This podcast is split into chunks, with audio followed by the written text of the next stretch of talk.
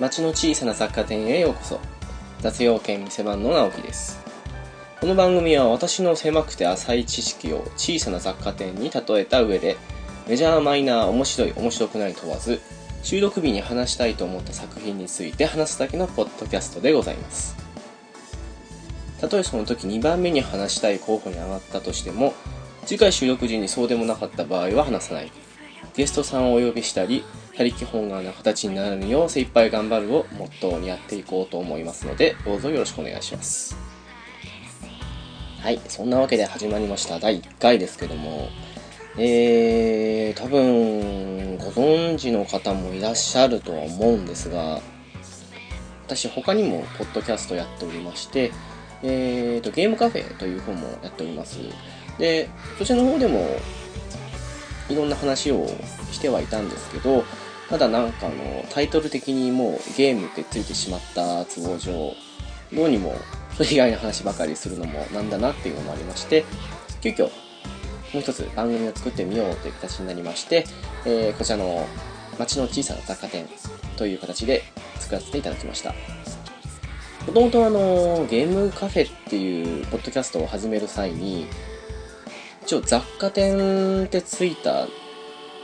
タイトルとかも考えていてで結局そっちはあの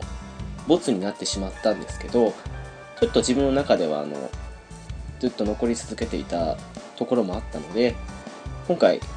小さな雑貨店で最初決めようとしていたんですがどうにもあの他にもそんな感じのタイトルを使われている方がいたりとかいろいろな都合があった上で今の「町の」というふうにつけた形で「町の小さな雑貨店」というタイトルに落ち着きました。そうですねまあもともとまあゲーム関連の話を中心にゲームカフェの方でしていこうっていう思惑もあったのでこちらではあのあまりそういうゲームの話とかはしないで別の作品というか映画であったり、えー漫画であったり小説であったりそういったものを中心に自分の中で好きだった作品とかところどころ記憶から抜け落ちたりとかちょっとした勘違いで間違ってる部分もあるかもしれないんですがその辺も含めた上で聞いていただけたらなと思っておりますのでどうかよろしくお願いいたします。で今回なんですけど第1回何にしようかなっていうふうに散々悩んだ挙句冒頭でも話したようにその日に話したいと思った内容について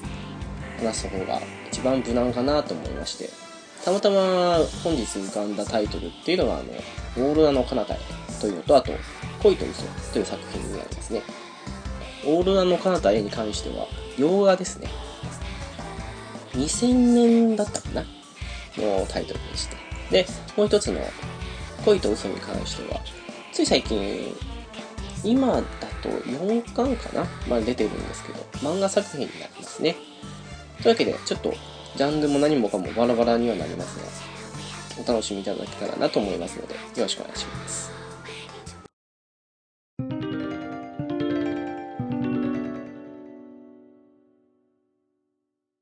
まずは、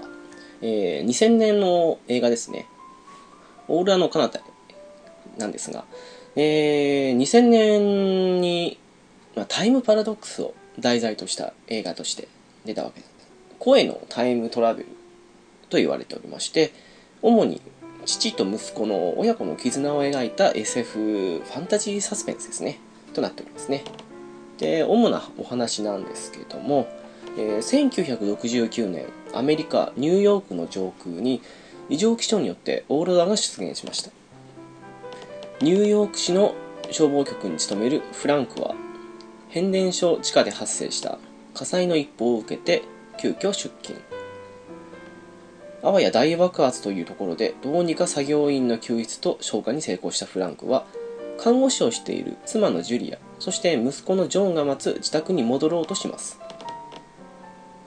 ところがそこへあの倉庫が火災したという一報が入りましてフランクは再び出勤したのですが結局妻子の元へ戻ることをないまま亡くなってしまいます。で時は一気に経ちまして30年。経って1999年ですね。ニューヨークの空には30年前と同じようにオーロラが発生していました。そして成長したフランクの息子ジョンはニューヨーク市警殺人課に勤務する刑事になっており婚約していた女性との意見の相違から自宅を出ることになり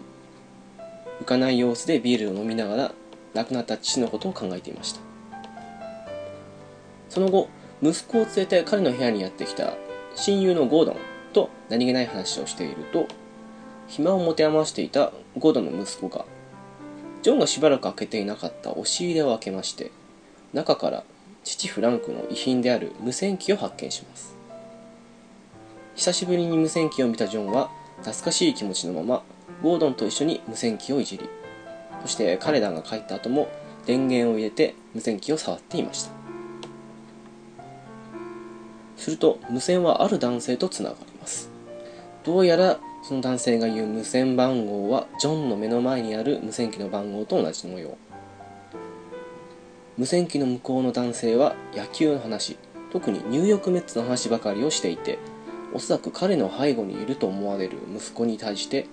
リトルチーフと呼んでいました。この瞬間ジョンは直感的にですが相手の、まあ、無線の相手ですが亡くなった自分の父親だと感じました。なぜなら幼い頃彼は父親からリトルチーフと呼ばれていたからです。その後ジョンは懐かしさと感動でいろいろなことを話し始め怪げそうな無線の先の父に必死にその後起こる、えー、火災事故の話とそれが原因でフランク自身が亡くなってしまうことを訴え続けます。翌日フランクはジョンの言葉通りに火災現場へと出勤命令が下ったことでジョンの助言を信じなんとか火災現場から生還することに成功します。その夜無線機の置いてあった机に「リトルチーフ俺は生きているぞ」という文字を見つけたジョンは再び無線機で30年前の父親に呼びかけます。自分の頭の中にはもともと持っていた出勤時に殉職した父という記憶とは別に肺がんで亡くなった父という記憶も新たに増えており歴史が変わったということに確信を持ったジョンはその無線で呼び出した30年前の父親そして過去のゴードンに無線機でいろいろとアドバイスを伝えます。ところがその夜ジョンは父親と一緒に誰かの葬儀に参加している自分の姿を夢に見ます。何とも言えない不安に駆られたジョンは離れて暮らす母親ジュリアに電話をするのですが母親にかけたその回線すでに使用されていませんでした。翌日30年前に発生した看護師ばかりを狙ったナイチンゲール連続殺人事件の被害者と思われる新たな遺体が発見されてジョンは警察署で被害者ファイルを閲覧するとなんとそこにはあのジョンの母親であるジュリアのファイルが入っていました。本来であれば死ぬはずだった父の命を救ったことでタイムパラドックスが発生してしまい自分の知る世界線では死ななかったはずの母が殺人事件の被害者になってしまったというわけですね。ジョンは無線で父と相談し過去と未来それぞれからナイチンゲール殺人事件を追い母や他の犠牲者を殺人鬼の魔の手から救おうと奮闘を始めるというストーリーですね。この映画なんですけどタイムパラドックスをモチーフにした作品ではあるんですが何と言いますかねあのそういう時間移動であったりとかそういったものを題材にした映画として見るとちょっと矛盾点があったりとかちょっと大恥すぎないかとかそういう部分が要所要所に見られるんですね。ただこの映画何が面白いかっていうと全体のバランスが非常にいいなというふうに思うんですよ。というのもあのタイムパラドックスものというかそういう、えー、時間移動ものでというくくりで見るとちょっと矛盾点があったりとかちょっと爪が甘いっていうふうに思うかもしれませんがあくまでそれはあの物語を盛り上げる上の一要因に過ぎないっていう形で見た場合に非常にあのサスペンス要素であったりそういう時間移動のまあ面白い部分だけいいとこ取りってわけじゃないですけど部分であったりとかそして何より父と息子の親子愛っていう部分が非常にバランスよく組み込まれているのでそういう意味でも思って私映画は結構、まあ、ものすごく映画好きの方に比べると些細なもんなんですけどそこそこ映画見る中で見た中では非常に面白い作品だなっていうふうに思ってて。で今回の第1回に関してちょっと映画の話でもできたらなと思った時にポンと浮かんだタイトルだったもので挙げさせていただきました。ちょっとしたことによってタイムパラドックスで本来死ぬはずの人が助かったり死ななかったはずの人が死んでしまったりで結構あの最初のうちはその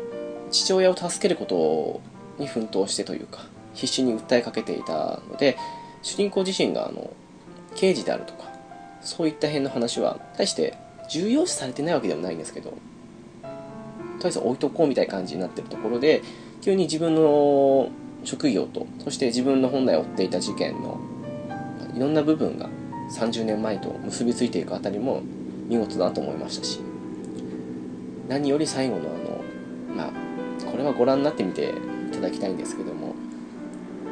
本当に父と息子の親子愛っていうのは素晴らしいなっていうふうに思う作品だったのでどちらかというとこれはあの時間ものとして見るよりは感動映画として見た方がいいかもしれないですね。結構やり取りも面白くて30年前に今ならこの株を買っておけば将来役立つぞとかでも こんな株買ったところでもう絶対に儲かるわけないじゃないかっていう、まあ、今現代に生きてる我々からするといやあの企業はすごいことになってるから買っとくべきだと思いながらも当時暮らしてる人からするとあんなの買うなんて僕にお金を捨てるも同然だぐらいな感じに思うかもしれないですしその辺のやり取りであったりとか父息子の親子愛の部分に全て収束されちゃうので息子があのずっと小さい頃にまだ父親が死ぬ前の時に夢描いてた職業になれたのかっていうふうに言ってそれでいや結局なれなくて違う職業に就いたんだっていう部分のやり取りであったりとかもう非常にいいなと思いますので意外と最近の映画っちゃ映画なんですけどもどうなんですかねこれ。結構自分の中では有名なのかなというふうに思ってるんですけど世間的にはどうなのかちょっとわからないんですがただもしご覧になったことない方いらっしゃいましたらどうぞ一度見てみてはいかがでしょうか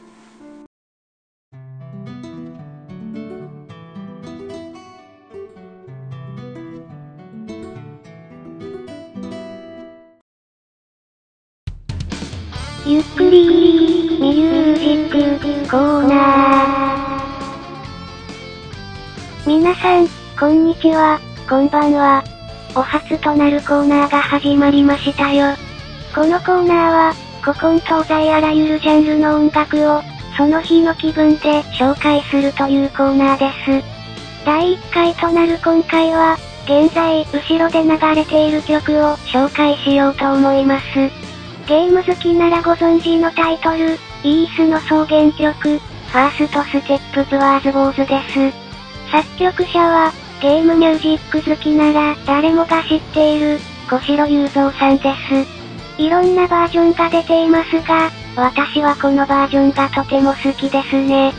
ゲームミュージックって、かっこいい曲が多いですよね。今後はゲームミュージック、あまり登場しない気もしますが、それとなく聞いてやってくださいな。それでは、ごきげんよう。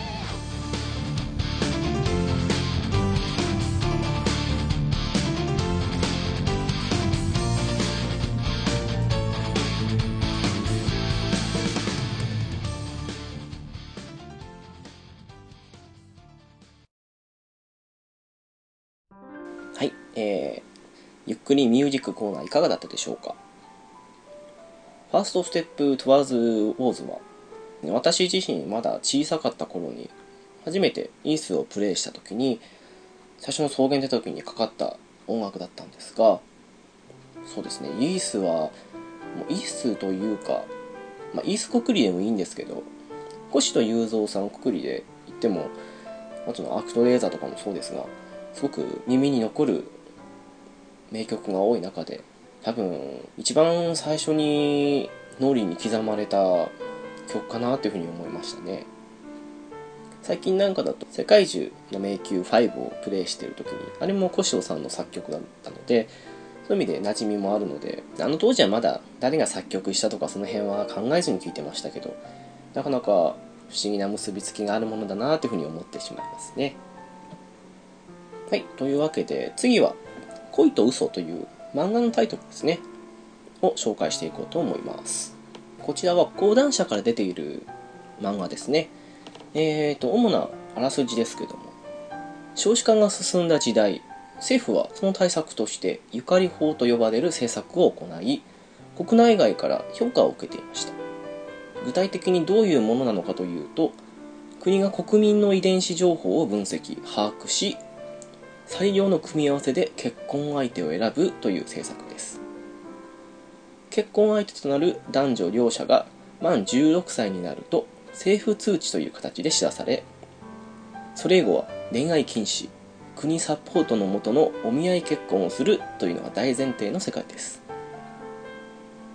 高校1年生の根島ゆかり友人からはネジと呼ばれている彼は同じクラスの高崎美咲のことが好きでした。養子端で成績優秀絵に描いたような美少女の美咲はクラスの男子にとって高嶺の花でありそれは平凡な高校生に過ぎないゆかりにとっても同じでした。一見すると不釣り合いな二人に見えるものの小学校時代ゆかりが美咲に消しゴムを貸してあげたという些細なことがきっかけで美咲自身も実はゆかりのことが好きでありくしくも二人は両思いであったと気づきます。ただ冒頭で挙げたように日本政府は、えー、超少子化対策としてゆかり法を制定していますので自由な恋愛は規制されている状態です。ゆかりはせっかく美咲と両思いになれたものの日本政府から届いた通知に書かれていた名前は美咲のものではなく全く別の女の子の名前。意気消沈するゆかりは両親に連れられ通知相手との会合に向かいます。通知相手の名前は真田リリナという一つ先輩の女の子。彼女は一風変わった性格をしていて心ここにあらずのゆかりの態度に激怒し会合場所を飛び出してしまいます。謝罪してこいと両親に背中を押されリリナを探すゆかり。ひょんな場所に隠れていたリリナを見つけ謝罪ついでに2人は話し込みます。その過程でゆかりはリリナに美咲と両思いながらも恋は叶わなかった事実を話してしまいます。またいらないことを口走ってしまったと後悔するゆかりを予想にリリナはまるでドラマのようなゆかりと美咲の関係に感動してしまいなんと2人の恋愛を応援すると言い出してしまうというそういうストーリーですね。ちょうど今の部分で第1巻の半分少し過ぎたぐらいですかね。たまに何かの設定であったりしますけど少子化が問題になっているので政府側がお見合い相手を見つけてあげるのでその人と結婚しなさい的な感じのそういう話ですね。これ何が面白いかっていうとそういうのにありがちなその政府通知が来たからといってその相手と絶対に結婚しないといけませんというわけではないというところが一つのミソですかね。ただそういうのを断ってしまった都合上進学であったりもしくは就職であったりそういった部分に響くけどそれでもその恋愛を突き通すのかっていう部分であったりとかもしくは最初両思いで片思いを続けていた相手である美咲に対してずっと思いを貫いていた主人公のゆかりなんですがさまざまな出来事を通していった上で自分の通知相手である初代の結婚相手であるリリナにも少し目が向いていくというかまあ三角関係とも少し雰囲気違うんですけどそういった形になっていくところも見どころかなと思いますね。あと、恋と嘘っていう、そのタイトル通りに、もちろん恋はあちこちであるわけですけども、ただ、嘘の部分が、主人公のゆかりに対してであったりとか、もしくはその周りであったりとか、ここには登場しませんでしたけど主人公の親友の男の子とかでもすごく意味深な発言が多かったりとかそしてこの片思いの相手である高崎美咲に関しても何かしらの何か隠してるというか知った上で話していないんじゃないか的な部分があったりとかしてちょうど今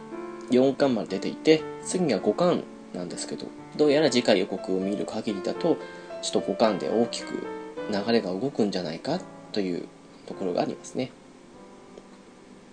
そもそもにして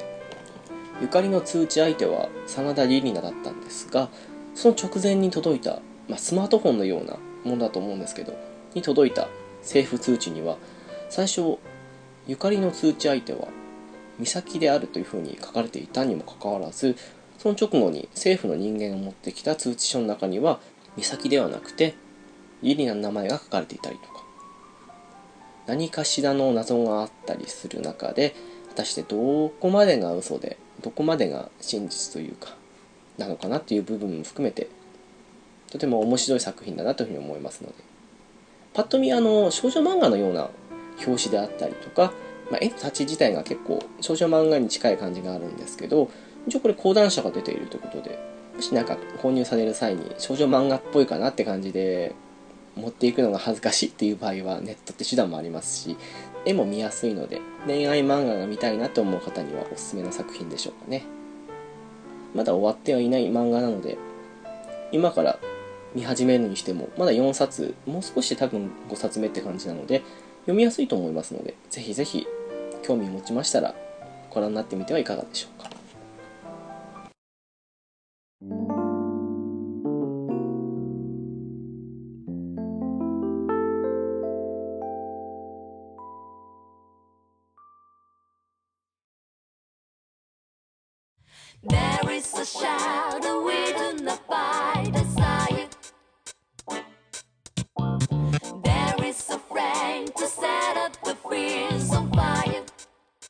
エンディングでございます。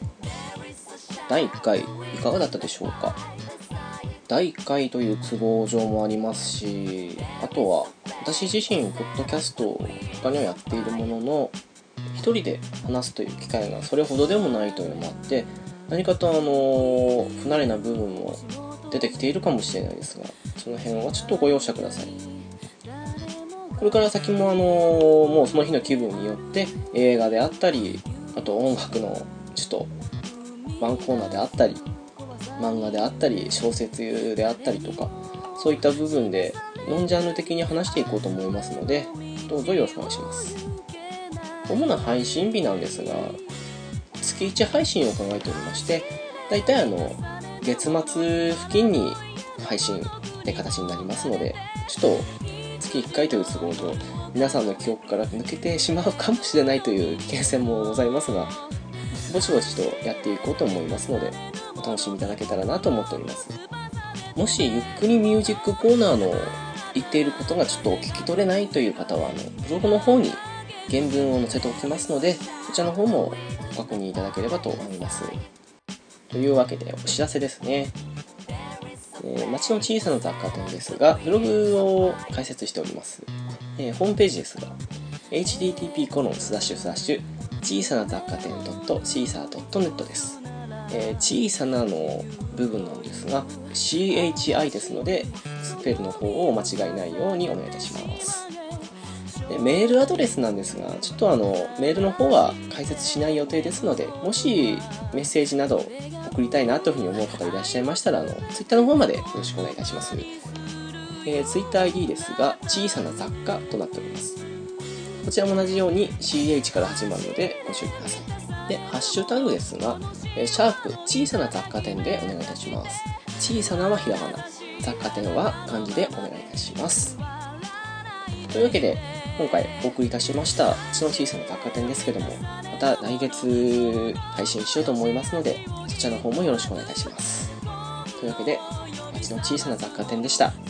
次回もよろしくお願いいたします。